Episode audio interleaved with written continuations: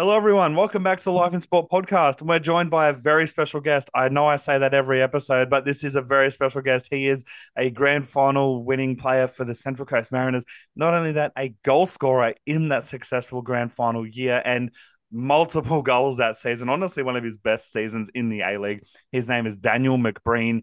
Thank you for joining us. And how's your day going so far? Yeah, not too bad. I'm happy to be here. Thanks for having me on. And we can have some fun. Yeah, sweet. So, obviously, I mean, people may not know or they may know, but you were born in Burnley over in the UK, but moved over to Australia at very young, like 6-7 weeks old, to play, like for your father to play for Edgeworth, who you eventually ended up playing for. What are your earliest memories of, you know, your dad playing for Edgeworth? I can't really remember, if I'm being honest, the first couple of years. The only thing I've got is the photos from mum and dad. My earliest memories really of dad playing was when he was a bit older, when I was a bit older, and then he went and played after he played in the NSL for a few years in Newcastle. He went to Wollongong and Apia, but I can't really remember those days because I was too young. It was more when he started playing in the State League and I was a little bit older. And one of the first games I did go to watch my dad play, he was playing in Newcastle. And because he lived in Sydney and I lived in Newcastle with mum, and he said, "Come and watch me and I'll show you how you should play the game." Yep. And he proceeded to get sent off by headbutting someone. So when I stood outside the change room waiting for him to come out, he said, "Do as I say, not as I do." And I'm like, that one from there on. No, that's fair enough. That's a very great recollection. And before we get into the nitty gritty of it, did you have an English Premier League team or, you know, a championship team that you followed as a child? I've always sort of kept a close eye on Burnley because I was born there. Of course, because I was removed from there and with mum, who wasn't really a football person, I started following Liverpool like so many did because of Craig Johnston. Okay, yep. Mum sort of said in the 80s, I'll create that as an Aussie playing for them, and I think that helped the fact that dad supported Everton as well. So the good rivalry, Yeah. Liverpool is probably my team simply because of Craig Johnston, and I've been following ever since. Yeah, fair. I'm a very similar-ish reason, you could say, because I grew up in the very late 90s, early 2000s, Leeds United. Big fan of Leeds, and I've also got family heritage, my dad and all their family, all from Leeds. So Leeds tragic myself, so I absolutely understand that. And also, you could be forgiven for following Burnley as well, but they are obviously a big rival of Leeds. So I'm glad you don't follow Burnley. Well, it was good this morning because they've already qualified back to the Premier League, and this morning they beat Blackburn Rovers 1-0. Kept them out of the top six. So it's been a good morning so far. Yeah, nice. And Leeds drew with Leicester City 1-1 this morning as well. So we're safe-ish from relegation so far. It's so close. Far, there's definitely a 6-point game coming up for us. But that's enough about the teams that we follow. But let's continue your career and your journey. In 1999, you scored 20 goals for Edgeworth. First of all, what was it like playing for the club that your father moved over to Australia to play for, and you know, having such a stellar career, season in that year? Well, it's actually funny because obviously I played my juniors at Edgeworth, and then I'd moved around, and I moved clubs just because mum was a single parent. It was hard to get places. But when I ended up back at Edgeworth, the 2 years we had there, I think we broke my dad's team's record from the late 70s and 80s of the most wins, most goals, and the least amount of goals. We didn't win them in the regular season, and they were the last team to do it, and that was 20 years earlier. So isn't that kind of fitting, like a full circle family moment? Yeah, it was good. And Dad sort of let me know that I'd broken his record and he wasn't happy about it. But, it was enjoyable. But let's be honest, if he'd wanted it broken by anyone, it's better to be done by his own son.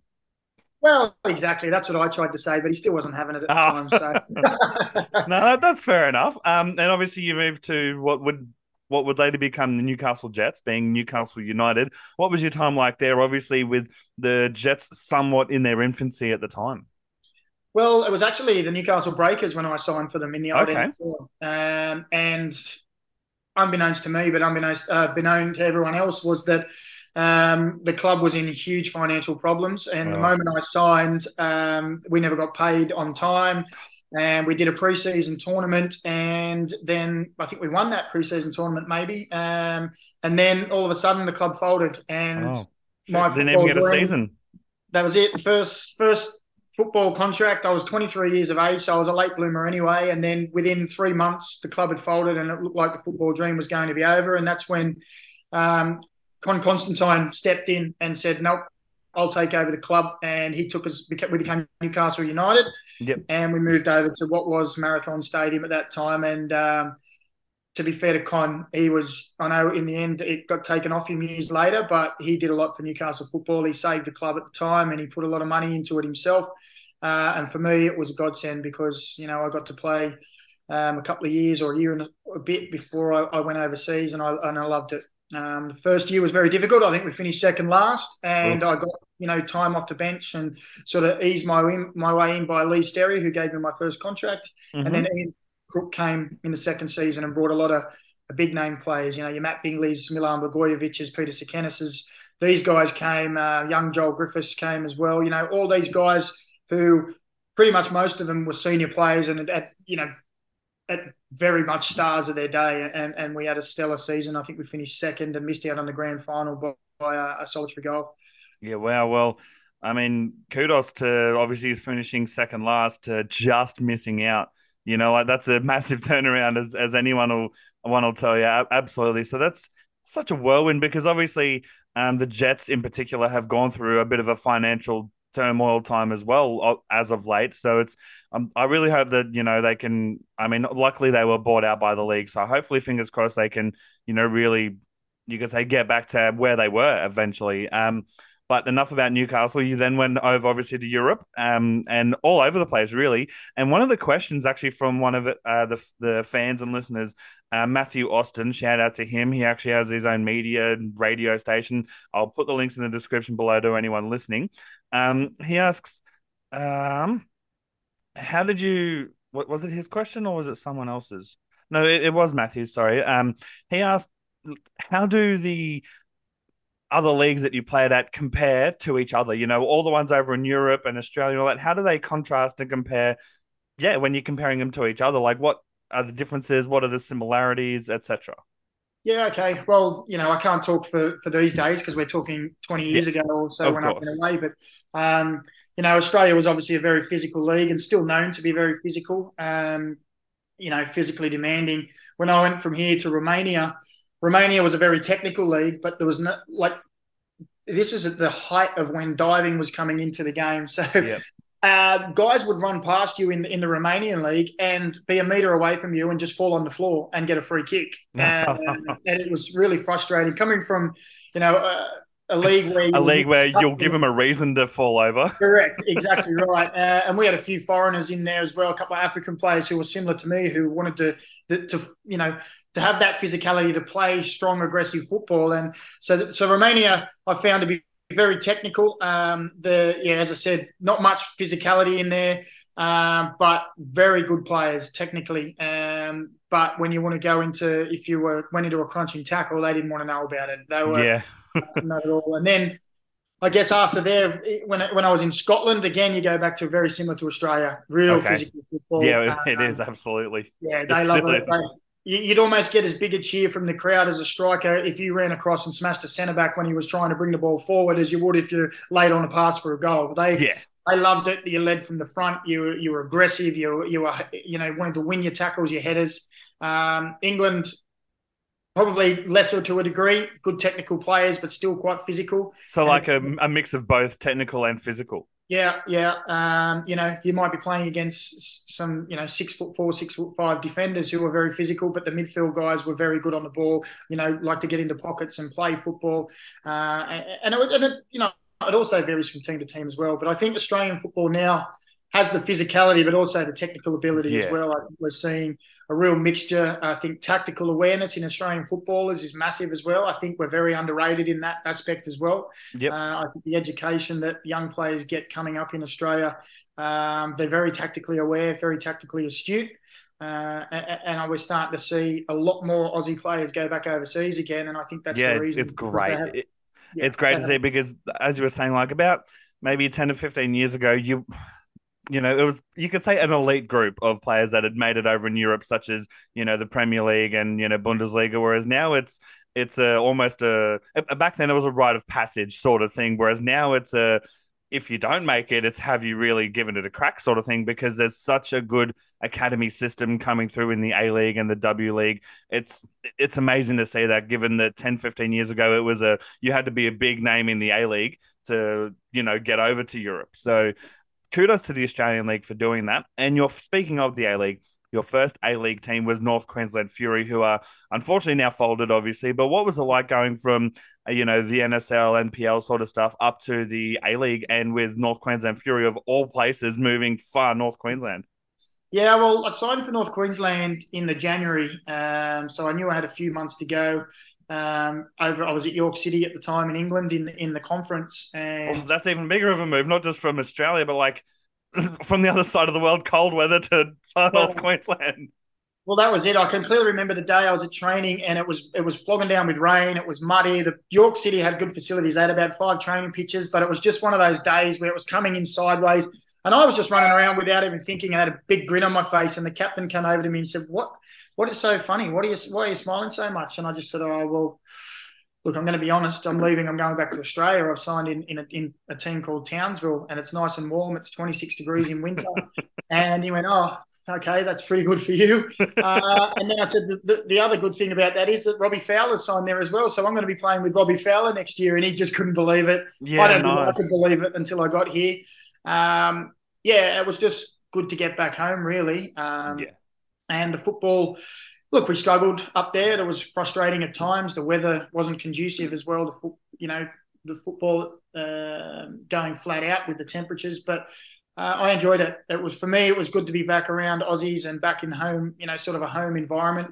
And I'd gone from playing 58 matches in my last season with York to coming back to Australia for a 27 season match season. So at 31 years of age, I'll be honest, I was coming back for 1 year, and I thought I'll play 1 year, and that'll be me done, and I'll look to see what I do after football. And things just kept continuing on, and with less games in a season, your body doesn't feel as bad, and you feel like, well, I can play longer here. And for me, it lasted quite a few more years.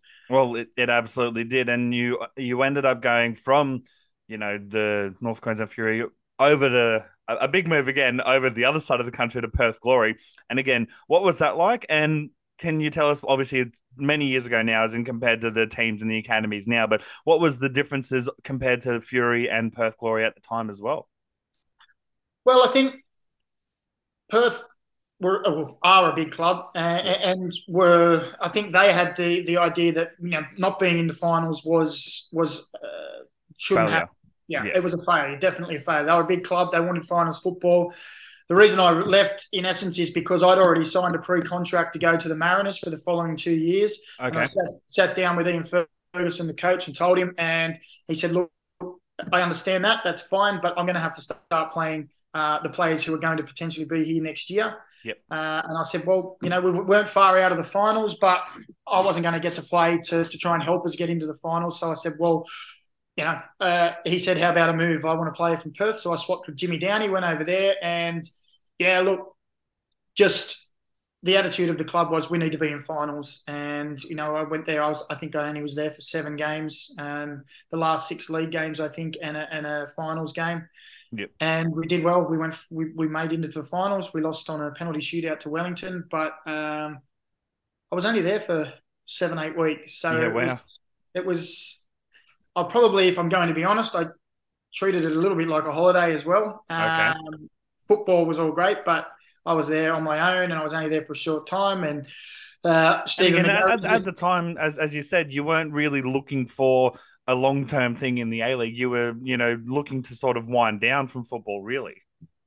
Well, I just figured at 31 years of age, I'd sort of dropped down to the conference in England, and then when I came to Australia, I thought a year here. But then I'd signed that 2-year deal at the Mariners, and it was an opportunity to go play football at Perth. And to be honest, I actually loved my time there. Probably enjoyed the life off the pitch a little bit too much. Well, they did say the Perth living is quite nice. Like some AFL players who grow up in Victoria get drafted to, the Eagles or Freo, end up living there for the rest of their lives. It was a nice place. It was a beautiful place. And did well, played football there, enjoyed it. And at the time, Tony Sage wanted me to stay, but I'd already committed my time for the next 2 years to the Mariners. So that was the next chapter that was, you know, coming forward.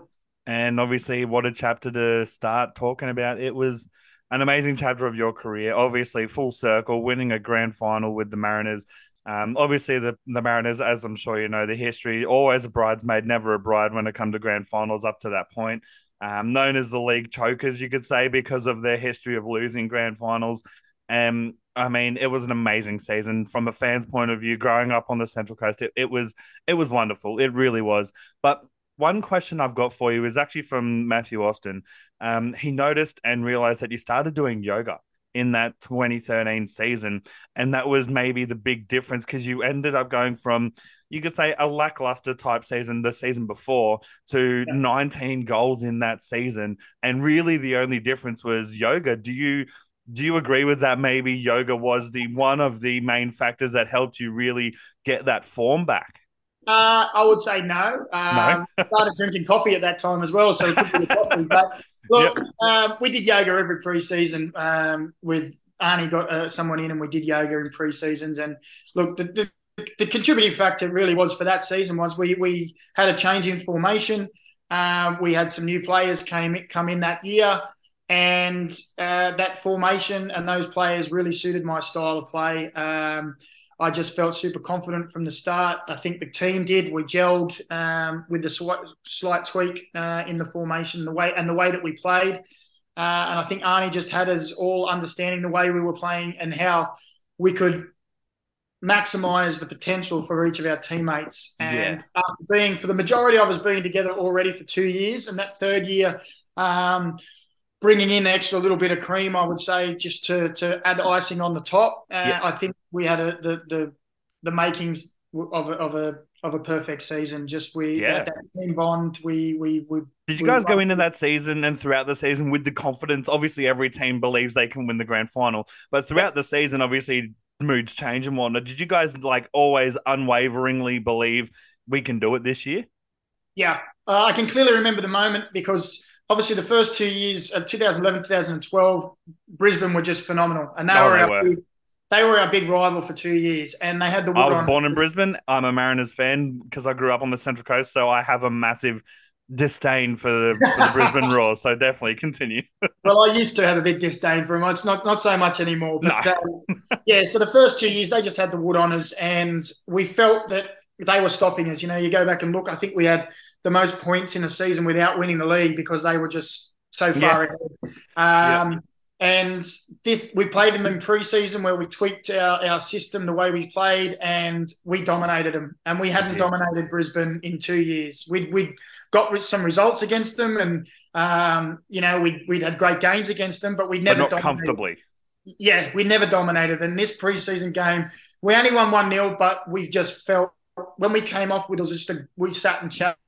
After dinner, we battered them. We've got their number now. They don't know how to beat us. And from that moment on, we just felt like we thought we were going to win everything. And then Western Sydney had something to say about the premiership. But we just felt that nothing was going to stop us to win the grand final that year. And it was amazing, which is honestly kind of great to hear that from the preseason. It some teams, you know, get that feel around, you know, midway through the season where they're on a winning streak and they end up going on to win. They get that vibe mid-season, but to know it was from the preseason is really amazing to hear that. And obviously, you kicked 19 goals in that season and one in the grand final.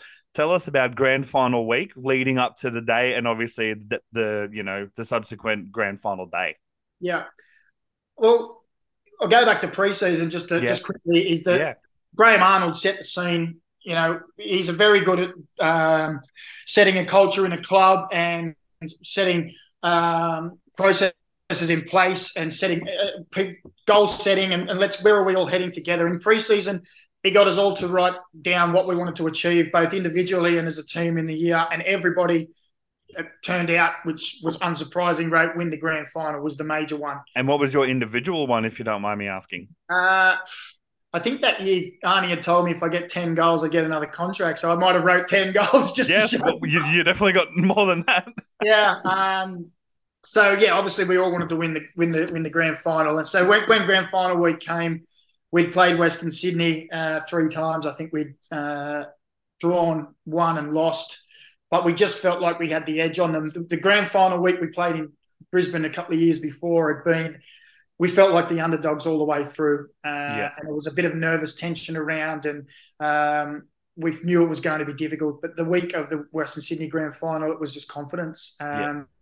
We were very relaxed. We watched, I always forget the name of the movie, Mike Bassett, England manager, the movie, the comedy night before the game. So that was the sort of level we were at. We sat and joked and watched a stupid football movie, and we just felt comfortable. We went for a team walk the day of the match, and it just was so relaxed compared to the 2 years previous. Excuse me.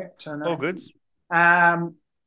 So, yeah, and it was just a real relaxed feeling, and it just felt like we knew, as I said, from day dot that there was nothing that was going to stop you from winning it. Yeah, and I just felt that way, And you know what? There was probably a bit of arrogance in that, but I think it was just possibly. More... I think it was... Sorry to interrupt, but yeah, as you're saying, maybe arrogance. I don't know. It may teeter on arrogance, but it's also you've got to have confidence in backing your abilities and backing your teammates. If it comes off as arrogant, I don't know, but I definitely didn't sense any arrogance, from the team throughout the season, unlike Penrith Panthers of the last 2 years in the NRL. Yeah, look, I think there's a fine line when you've got that swagger and confidence to when you go too far, and I do think Arnie was good at making that. Keeping it in check. We never got ahead of ourselves to go, look, you're going to make yourself a target if you go that way. So, yeah, I think probably you're right. It probably was close, but not too far. Yeah, no, absolutely. And obviously scoring a goal in the grand final is everyone's dream, no matter what sport they play, whether it's a try or a goal or whatever, and you managed to attain that, you could say, dream, and obviously end up winning the grand final as well. Do you remember scoring that goal and, the feelings that you felt right after you'd scored it? I remember the feelings before because we'd missed 5 penalties that season, and I just remember thinking we'd actually discussed it. There was a process. Again, going back to Arnie and his processes, it was like there's a penalty, there's a process, pick up the ball, don't put the ball down till you're ready to go, so then you can come back and take it, in your own time. Don't let the keeper distract you. I do remember I put the ball down and went back, and the flare was thrown. I just ignored it, and I think someone, Cole, might have ran and got it and threw it over the fence. And I'd already been asked by Phil Moss, the assistant. He said, "Where are you going to put the penalty? Because I don't want you changing your mind. Just pick your spot and put it in that spot." And I just said same as the last one I took, which was the last round of the regular season. I put it in the same top corner, and that's where I'd always was going to put it, no matter what, for weeks if I got a penalty. And it was just confidence. Just put it there, and celebration was for friends I grew up playing football with. It was a celebration we used to do when we were in our teens. And yeah, it was just good. I can remember running around the corner flag and someone threw a beer at us. And I've had a tendency in the past to try and catch the beers. And this time I think I missed it, and Micah McGlincy got hit with the beer. And I just felt like we knew we were going to see this one out. We'd let 2-0 go against Brisbane, but we just had confidence that we could see that one out. And obviously the rest is history, and you did. One more question from Matthew Austin, I think it is. No, actually, it's from Joyful Penguin. He's on the CCM fans website. He said, how the hell did you manage to play and win an Asian Champions League match 2 days after winning the grand final? We still ask that question ourselves. There's a lot to be said for sports science, and I think it has a very big place in the game. But I've listened to... a lot of ex-footballers from the old days talk about sports science, and they don't really buy into it. I think sometimes it's great, and sometimes you just got to go with it. And we obviously celebrated quite heartily after the grand final win, and I know... And deservedly so. A lot of us stayed in the hotel, and I know that there's quite a few of them that didn't stay in the hotel and went out and got back just before we left to go to the airport. We flew over to Korea. We got there the night before. You normally go and train on the pitch, and... We got to the pitch, and Arnie looked around at us all and said, have a stretch. You just don't worry, but we're not training. Just have a stretch. Do what you got to do yourself. If you want to kick a ball, you can. If you want to do nothing, do nothing. And I think, again, that's good man management. Just knowing he could have, made his trainer session where we're all like, we don't really want to. Yeah, we've just won the grand final. Let us chill. And look, and lo and behold, it paid off. It was daylight robbery, to be fair. We got absolutely battered. I'd love to see the stats on the possession and the chances, because I think we had one shot on goal and it was Mikey McGlinchey. And it was the one that you got.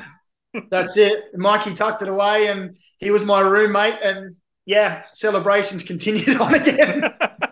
And obviously when you got back, those celebrations continued again, because Mayor of Gosford at the time and former Mariners coach Laurie McKenna organised a street parade. What was that like coming back to that? That was unreal. I knew we had a lot of support on the coast, but when we were on that bus and we came around the corner and you could just see the sea of blue and yellow all the way down the street and then out into the main area where we ended up coming. It was ridiculous. Yeah. I didn't think there was that many people on the Central Coast, to be honest. They were everywhere. Yep. And yeah, Laurie said it was something like 6,000 or 7,000 people, which is half of the stadium worth at least, that were just on the street for the parade. Yeah, and it was crazy. Like, it just seemed to be never ending all the way down the street. Then we got round to the stage, and then when you looked back, all you could see in the distance was just blue and yellow people, supporters. It was unreal. Yeah. And I think obviously we had Champions League to come in a couple of weeks, so we had Arnie was nice and gave us a few days off to continue our celebrations, and then it was back into a bit of training. Yeah, back into business, which is fair enough. Before we get into the quick fire fun sort of questions, one last question I've got for you about your career is, who was like the coach's pet during that season? Coach's pet that season, Zwaanswijk, without a doubt. Zwaanswijk pretty much almost announced himself as captain at the start of the year, even though Hutch was captain, and then said, "Oh no, I don't want to be captain. I've said let's give it to Hutch." He was very close to Arnie. Arnie brought him over from Holland. Gotcha. And he's a good guy, Swanee, but he was definitely Arnie's boy. Okay. Yep, that's fair enough. But also definitely sounds like he was a jokester as well, like sort of thing as well. Top bloke. Yeah, top bloke. Not only a great footballer, I would have hated to have played against him in his 20s, because when he was playing for us in 36, 37, he was phenomenal. Yeah, wow. But what a bloke. He's absolute legend. Funny as they come, straight as a die, just tells it how it is and just loves to have fun. Well, one of my mates, he's actually writing a book for next year for the 20th anniversary, like a commemorative book. He's getting stories from former players and whatnot. And he said Patrick Zwaanswijk spoke for about an hour for one story. Yeah, he likes to talk, Patrick, as well. And if it's a story about something he's done, he's still probably – I'm surprised it was only 1 hour. Oh, that's fair enough. And yeah, so we've got some fun quickfire questions for you. First of all, Apple or Android? Apple. Absolutely. How do you like your steak? Medium rare. Nice. Do you have a beer or liquor drink of choice? I'm a red wine man at the moment, but if I was going to choose, I'd probably just be a beer man. Yeah. Yeah, nice. What's your favourite movie of all time? Oh, this is a tough one always. The Shawshank Redemption was always my favourite for a long time. I actually watched that the other day. It's a great film. Yeah, I think that's still, it's got to be, if it's not number one, it's very close. So I'll just stick with that. Yeah, no, it's a very good film. What's your favourite type of music? Oh, I'm very eclectic. I've got everything from classical music to heavy metal on my phone. So very nice. I'll probably lie somewhere in the middle of growing up, all my mates were into punk rock and sort of alternative music and rock. So I'd probably say that's where I lie in the middle, but it shifts all the way. Yeah, no, that's fair. Very similar for myself, but mine would be like thrash metal and metal would be my like middle part, and like everything else, like, classic to punk and pop is on the other side. So absolutely great. If you could have a superpower, what would it be and why? I asked this to my kids the other day and we had a debate about it and we never came to a conclusion, actually. Yep. I always wanted to fly. Yeah. Just fly. Just be able to get around everywhere. Just fly. Yeah, no, that's fair enough. It's honestly would be so much quicker. What's your go-to canteen snack at the local football park? It'd be probably a pie with sauce. Yeah, nice. You can't go wrong with a pie with sauce. So that's it for the quick fire questions. And then I've got a few more questions to wrap up you could say the interview, etc. So Joyful Penguin submitted another question, and he asked, in your opinion, who is the greatest Mariners player of all time? Obviously, other than yourself for scoring a goal in the grand final. Greatest Mariners player of all time. Oh, look, there's been plenty, haven't there? Look, I think Patrick Zwaanswijk was up there. I think he was a phenomenal player. He'd probably agree. Yeah, he definitely would agree. He would say, for sure, yeah, no problem. It's definitely me. Look, as far as quality, he was probably up there. Matt Simon, for me, just, well, his goal-scoring ability, but also his longevity and what he did from where he came from and how he, what he achieved and how he kept going and what he did. I think he's got to be... in the conversation. Yeah, if he's not like an absolute legend of the club, then there is no such thing.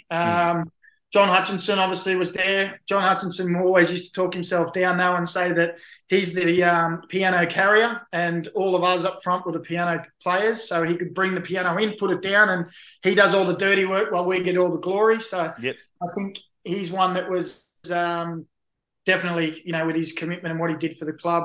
There's so many though. Like I don't want to feel like I'm letting people down. That's fair enough. Down. It is a very, you could say, ego type question. Like there's so many that are legends. Those ones that you mentioned are definitely in the conversation. Everyone's in the conversation. Anyone who's pulled on the blue and yellow is worthy of being in the conversation. Yeah, I just think when I look at players like that, I think you've got to look at.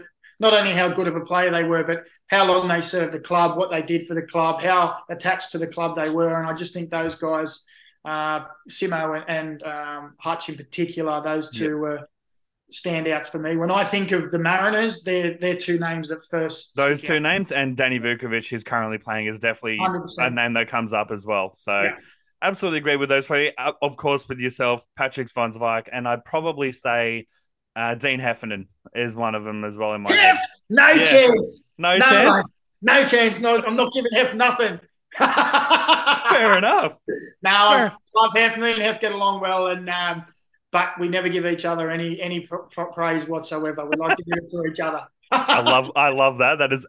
That's so amazing to hear that. I'm just trying to see if there's any other final questions. The Asian Champions League match. Joyful Penguin also asks, if the Mariners do finish second and qualify for the AFC Cup, do you believe they have what it takes to win it? I do, actually, the AFC Cup. I've played in the AFC Cup when I was at in Hong Kong, and they definitely could win the AFC Cup. I think Australian football needs to go into that division for a little while because we're not getting much joy in the Asian Champions League.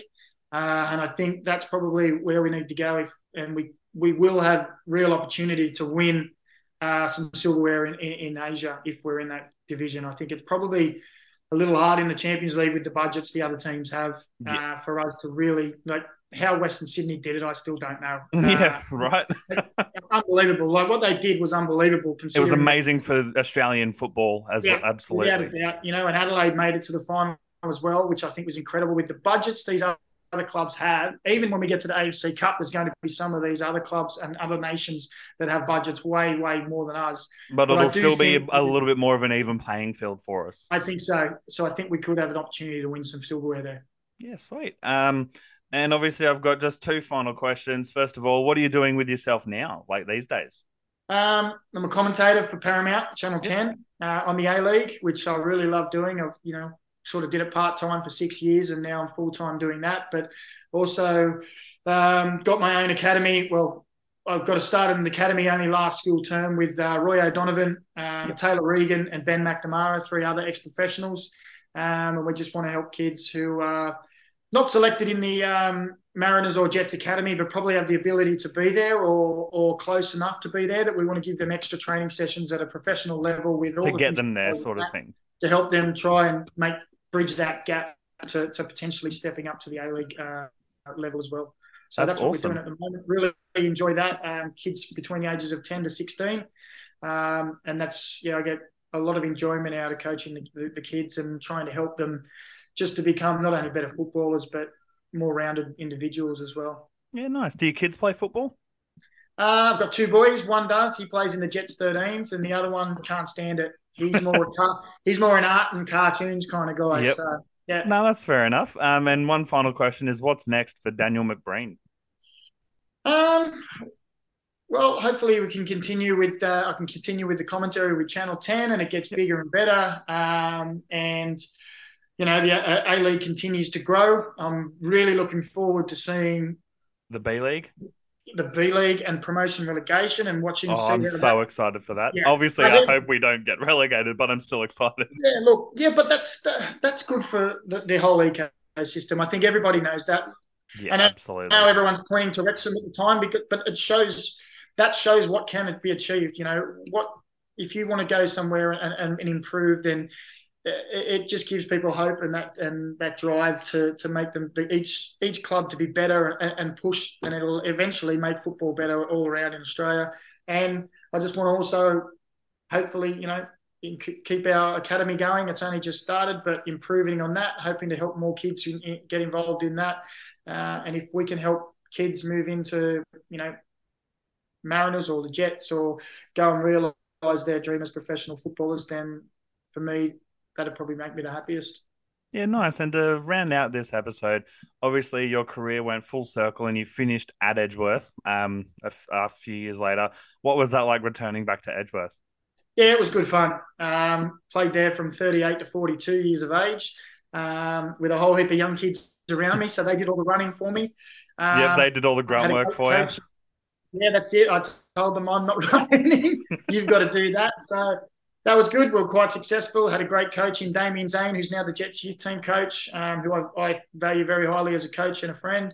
And it was great stuff. And I actually was training with them in pre-season this year as well before I snapped my Achilles, which is currently on the mend. So. And how is that going on the mend? It's getting there. It's slow. It's a slow process. So I've still got a moon boot thing on my foot that I've got to wear. So just time. It's keeping me off the training paddock at the moment, which is keeping me a bit frustrated. Yeah, fair enough. And I guess, yeah, I just thought of another question, but it will be the last one. What game are you commentating this weekend so people can be sure to catch it on, you know, Paramount Plus and whatnot? Well, Friday night, I've got a huge game. Adelaide versus the Mariners. Yes. So I kind of asked for a better game to round out the regular season. Second place up for grab in that home grand final. Hopefully, you know, I don't want to be too biased, but so hopefully the Mariners can do it and the boys can get Fingers up. Crossed. Yeah. Yeah, it'll be good to see them finish second. It's been great. I think Monty's doing a fantastic job, and I think Absolutely. When you talk to the players as well, and they all talk highly of him, you know that he's a good coach. And then I've got Melbourne Victory in Brisbane on Saturday as well. Yeah, very nice. Obviously, I'll tune into the Mariners Adelaide, but I don't know if I'll tune into the Melbourne Victory game. But regardless, should be good fun. Should be great to hear your voice ring out over the commentary. So yeah, thank you very much for coming on the podcast, and thank you very much for your time. And yeah, have a good rest of the A League season. What's left of it, obviously. Yeah, hopefully it'll be a great final series. I'm sure it will. Thanks for having me. Fingers crossed, and hopefully the Mariners lifting the toilet seat, you could say, at the end of the season. It'd be a nice synergy 10 years from the year we did it. It'd be lovely. Wouldn't that be amazing? Well, fingers crossed, mate. Take care and thank you very much. Thanks, mate. Cheers. Thank you. Bye.